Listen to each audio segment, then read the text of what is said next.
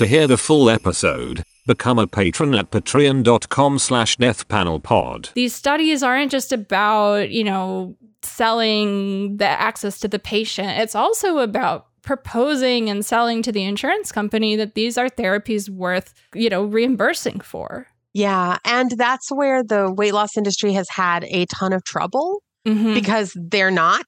And the insurance companies notice that. So, uh, Novo Nordisk, one thing to know is that they're what they're doing here in the States is uh, is one and other places as well but what they're doing is essentially using every page they can out of the Purdue Pharma playbook that they used for OxyContin so they're Mhm. creating astroturf organizations there. It's like a step by step guide and they're doing that not just here but every so there's like Canada Saudi Arabia Australia like they're doing this everywhere.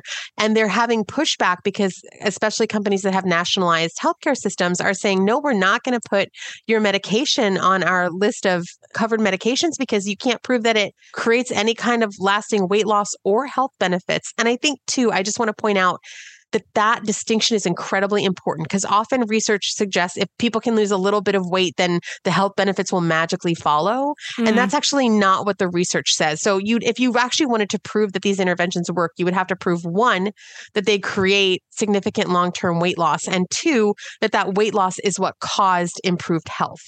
And like Mann and Tomiyama 2013 really looked at this idea especially since another insidious weight in weight loss industry claim is oh 5 to 10% weight loss creates clinically meaningful health benefits right clinically you see it everywhere meaningful.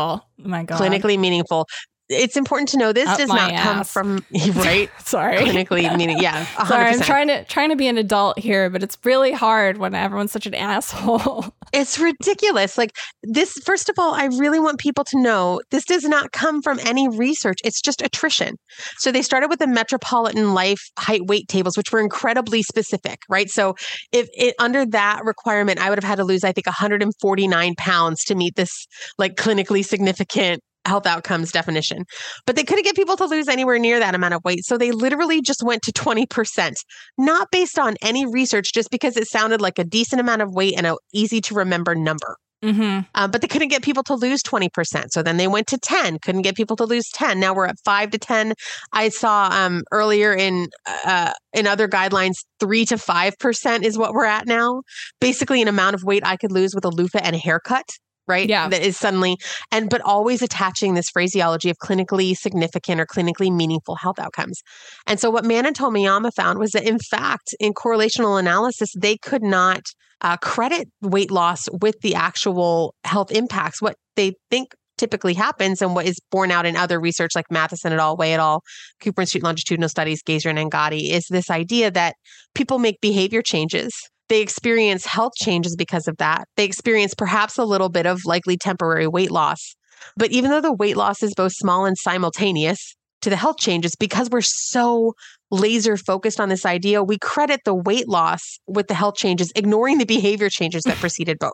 Right. And again, that is you you cannot take the logic train all the way to the station and come up with that idea, right?